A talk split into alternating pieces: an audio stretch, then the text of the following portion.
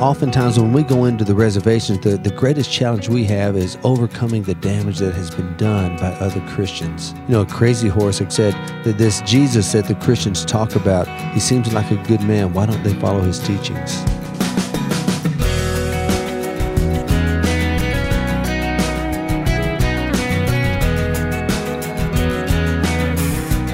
This is First Person. Welcome to this week's program, exploring the lives of people who have committed their life to Jesus Christ. I'm Wayne Shepherd, and my guest this week is Charles Robinson of The Red Road, a ministry formed to teach us about Native American culture. We'll meet Charles in just a few moments. This program, First Person, is designed to encourage all of us to see the plan God has for our life by hearing the stories of other people. And you can follow us online at firstpersoninterview.com. At the website, you can listen to any program in the audio archive, including today's, learn more about today's guest, and see the schedule of what's coming up in the weeks ahead. That's firstpersoninterview.com. And you can also have the podcast of First Person delivered automatically to your device when you subscribe on iTunes. Just search the podcast on iTunes for First Person with Wayne Shepherd. Today's guest, Charles Robinson, is concerned that we don't know as much as we should about Native American culture and how Christianity is the answer for his people as well as everyone else. Charles and I met near Nashville to talk about his life and ministry.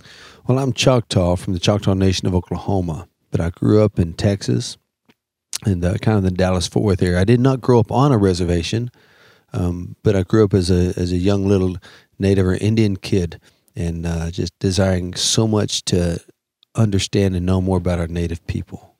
Did you always remain in your culture or did you seek to kind of get away from it? What was your own circumstances? Mine was a little different because I did not grow up in the culture. I wasn't viewed by outsiders as being a native kid. Uh, many thought because I was a little darker skinned that maybe I was Hispanic or maybe I was Italian. But in my heart, I always knew I was Indian, and I tried so hard to learn everything I could about our native culture. And so, even as a little kid, I'd spend all my time reading books, anything having to do with Native Americans, hmm. anything. Who were your heroes then? Oh, Sitting Bull, Geronimo, those guys.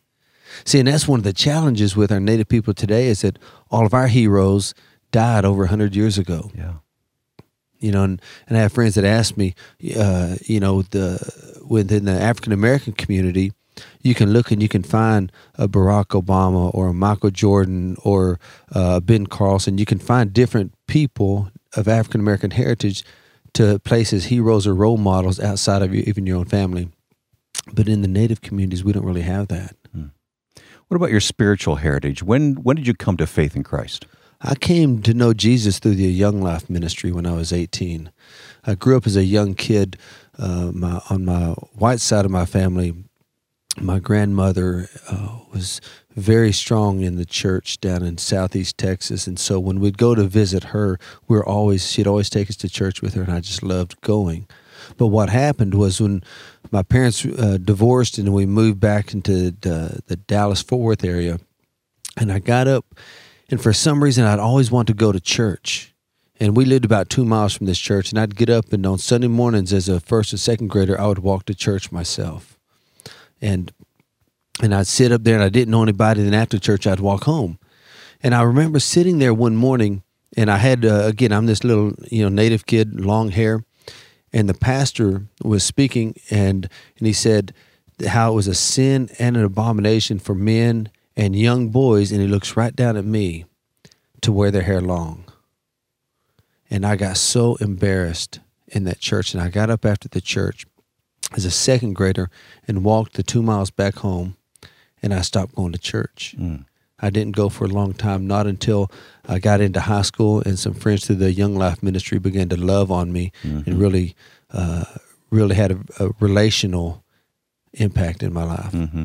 So, what's your life journey been like? What What do you do in life, Charles? Uh, we have a nonprofit organization called the Red Road and we go into native communities and share Jesus with our native people in a culturally relevant yet biblically sound way. For you, as a Native American, talk to me about integrating your faith with your culture. Well, I would say this most people will say that when you um, traditionally with the native people, it says when you come to know Jesus, you have to stop being Indian. But nobody ever goes to the German guy and says, "Hey, when you start following Jesus, you have to stop being German." No. Or the Irish person, you have to stop river dancing or whatever it is that you know you might do if you're from Ireland. Ireland, I don't know. So, for us, what it means is just praying and asking God, what aspects of our culture can we hold on to? That might include the sweat lodge, uh, dancing and powwows, which is really a celebration. It's not a ceremony at all. But to the outside world who don't do not understand it, they do not understand the drums, the music, the dancing. They look at it because it's, uh, especially the, the uh, Euro American church, the Western church, they look and because it's totally unlike anything they've ever seen in a church setting, they assume it must be wrong or must be some type of idol worship involved yeah, with they're it. very uncomfortable with it, aren't exactly. they? And, and so they, they dismiss it as being um, idolatry. And traditionally, they said that we have to stop doing all of those things if we want to begin to follow Jesus. And uh, what I have found is I pray and I ask God, and God is more than capable of convicting my heart through the Holy Spirit of things that I need to hold on to and things I need to let go of. And so that's how we minister. But even then, when we go into the reservations and share Jesus, it's very relational in context. Where we don't come in waving the Christian banner, saying everybody, you know, and having the big tent revivals. Those things don't work in our native communities. What does work? Relationships. People need to know how much you care before they care how much you know, and they want to they want to sit down and, and so when we go back to the same communities year after year after year, um, every year we get we're better received because they know we're not just coming in. Uh, and I don't mean to to speak uh, poorly of um, of church groups that go to the reservations, but when you go in and you spend a week painting a building or cleaning up a yard or a lot or, or fixing up a home, and you feed hot dogs and you share Jesus with the kids, and then you leave, and there's no contact with the church again until the following year when you bring another youth group back.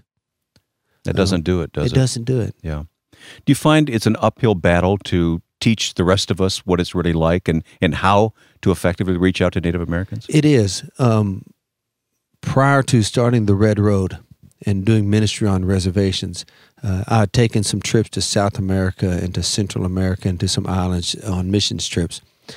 And when I'd go and I'd try to raise money to go to South America, man, the money would come pouring in, right? Because they've seen all the, the videos on on on on TV the mo- so that they the money come pouring in. But when I began to try and raise money to go take groups onto the reservations, it was, you know, there's so many stereotypes out there, you know, about well they're a bunch of drunk Indians. They got all this casino money. They have all this, and so we were. Uh, it was very difficult. to We've written them money. off. That's right. That's that's the response you feel that people give. Exactly. Yes, sir. So what do you do to overcome that? What do you? Do you get angry about that? How do you handle that? No longer I do get angry. It's it's disappointing at times, but I don't get angry about it because I know that God is going to he, he's going to he's going to to to make our path for us, and we just need to be obedient and go where He says to go and do what He says to do.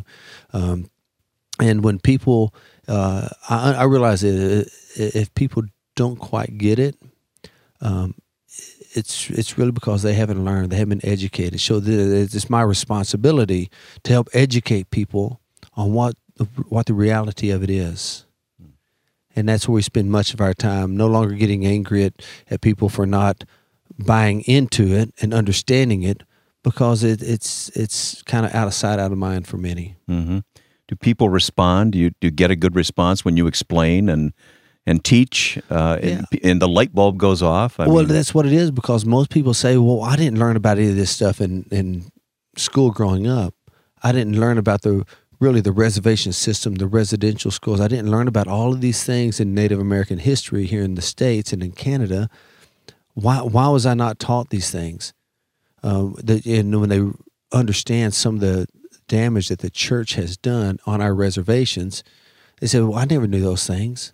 Why weren't Why weren't we taught these things?"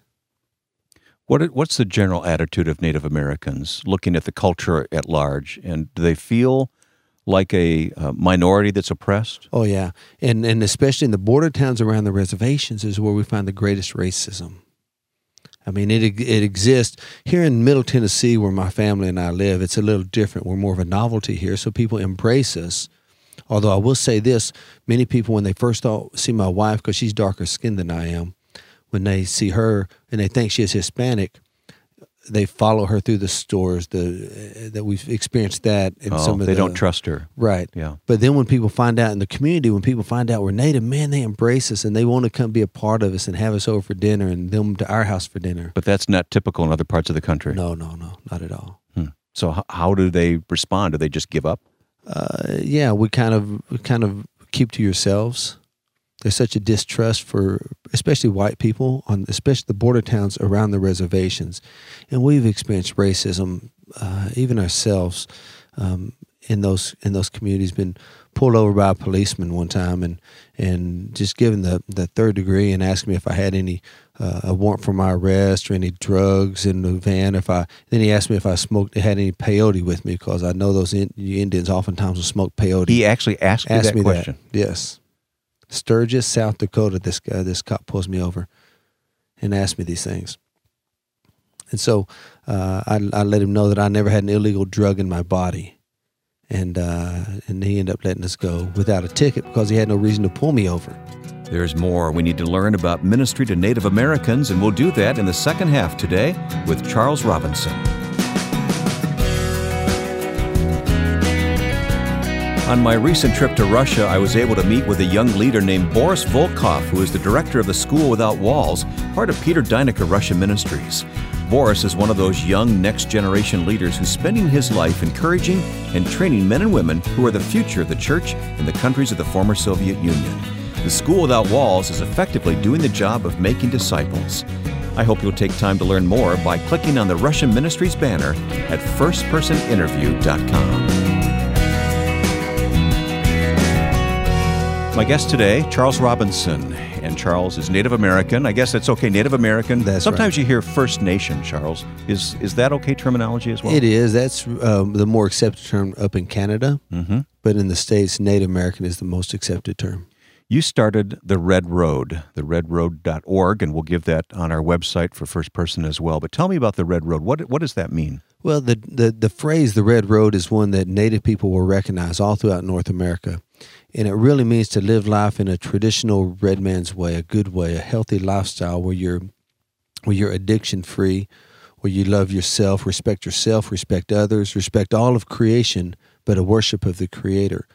So Native people throughout North America will recognize that term, even though they may not be uh, believe that Jesus is the Son of God. They'll recognize that term as a healthy lifestyle, Okay. healthy way to So live. they're attracted to that message. Right. But to my wife and I, because we're followers of Jesus, that red road also represents the bloodstained road that led Jesus to the cross. So the Red Road is both educational in teaching the church how to minister in the Native American community, and it also is evangelistic in a sense too. Then for That's Native true. American, you do both, don't you? That's true. We do. And, you know, and, and uh, oftentimes when we go into the reservations, the, the greatest challenge we have is overcoming the damage that has been done by other Christians. Hmm. You know, a crazy horse, a great Lakota leader, one time said that this Jesus that the Christians talk about, he seems like a good man. Why don't they follow his teachings? Oh wow. And so you've got so what you have is is all this damage that has been done to native people in the name of the church or Christianity. Help us get a handle on that. I, I mean, it's a dark chapter, but help us understand. It's still going on, isn't it? it is essentially back in the 1800s. Um, the government began to uh, have these boarding schools, and up in Canada they call them residential schools. And the native children were required, were forced to go to these schools uh, for months out of the year, and with the goal being to assimilate them, teach them reading, writing, arithmetic, all these things. Hopefully, they get assimilated into this Euro American educational system, and then they will uh, become of age and they'll move to the bigger cities and leave the reservations and just become an uh, integral part of society. The a few of the, the problems with that one is that they didn't take into account the tie that Native people had to our culture and our land and our people. That we can't just up and leave them like they did in Europe. They just up and leave England and come across the sea. That's displacement's what that is. It is. And so they didn't understand that. Uh, secondly, there was great amounts of abuse physical, sexual, emotional, uh, psychological abuse to these children. And so these children grow up being abused all these different ways away from their families. Then they get of age, they leave, they go back to their communities, they get married, their children go through this same boarding school system. Uh, and many of these boarding schools, while they were funded by the government, most were run by various churches. And so it was this cycle of abuse, generation after generation, that in America we know very little about. It's not really detailed in our history books so much. So when you have all this dysfunction, this and, and and now what we know about sexual predators today is that so many of them were abused as children, right? And so what we have is is after all these generations, five, six, seven generations of this happening, and uh, our kids are growing up uh, in in our own communities now, where the kids are abused. And that's why they say conservatively six or seven out of ten of the people on the reservations have been sexually abused because it's this cycle. And uh, but the other thing about these residential school system that was so poor is that even had that been a healthy lifestyle, even had they really fed the kids well and really took care of them, loved on them, all those things, it would have been wrong because God did not intend for children to be raised in an institution. He intended for children to be raised by a loving family in a loving community, and and the, they missed that. In fact, the Carlisle Indian School in Carlisle, Pennsylvania, uh, was founded by a guy named Richard Pratt, and his motto was to kill the Indian and save the man. In other words, to make us good brown skinned white people so that we can be a part of a productive society. That's that's not ah. that, that's not right. That's right. wow. And we know that now. Yeah. We know that now. But But that's what you're still fighting against are. in many ways, isn't and it? And that's that's the that's the the root cause of the, the the dysfunction because when we were put on the reservations and we were received monthly commodities from the government it was essentially a welfare system where we were forced to depend upon the government for all the foods and stuff we have and what we ate and what we lived on. And so now you know 100 130 years later um, we're still bound to the same welfare system that was set up all those many years ago. Charles, um, there, there don't seem to be a lot of people out there like you, people who come from that Native American background, who have become believers in Christ and can help us uh, reach back into Native American culture and uh, and for kingdom purposes. I was very touched recently that one of your mentors passed away very suddenly. I want you to talk about Richard and tell introduce us to Richard for those who don't know him. Or he's with the Lord now, but I, I, I was so touched by your tribute to him that I want you to talk about him. uh, Richard Twiss is his name. Richard uh, is Lakota uh, and uh, was a pastor for many years and a, a follower of Jesus. And one of the things that Richard did, well, he had a book called One Church, Many Tribes. And Richard was a frontline guy. One of the things that, that he really impressed upon people was uh, that we didn't necessarily need to forego all of our culture of who God created us to be culturally um, to follow Jesus.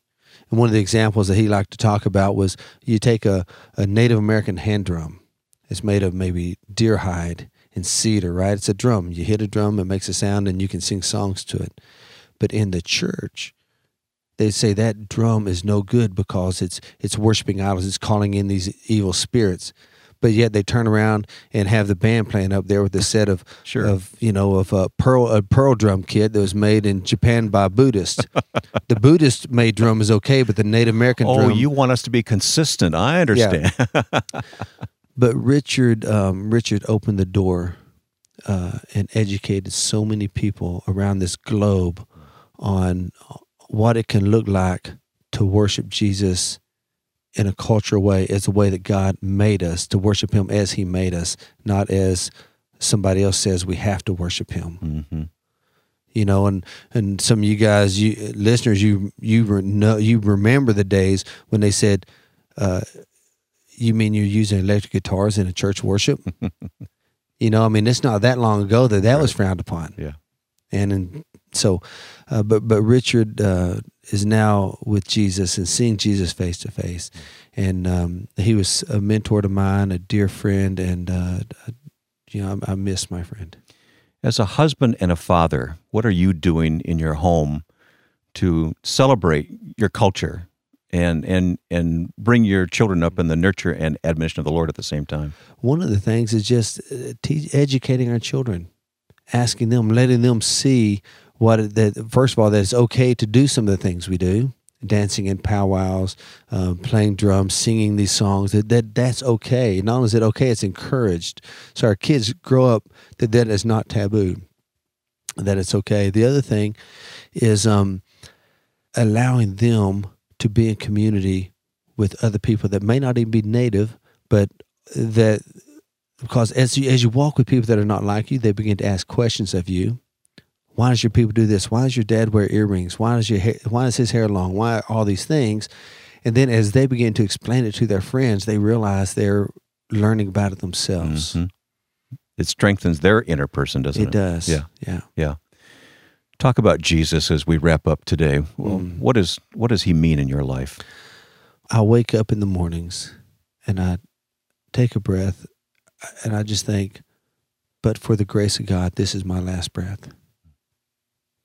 If Jesus saw fit to allow me to wake up today, how am I how am I going to serve him today? What would that look like? You know, Wayne, when I came to know Jesus, the experience was at a young life camp up in Colorado and the gospel was presented to me. And I remember thinking back at that time that as a young kid, I had a basketball coach who my mom could not afford basketball shoes for me. Remember I had a basketball coach who came and picked me up the morning of our first game. We went to Kmart, paid $7 for a pair of Chuck Taylors, and those were my basketball shoes. And I was so excited to finally have a pair of basketball shoes. And I thought to myself, I'm going to play, be the best basketball player I can because my coach bought me these shoes.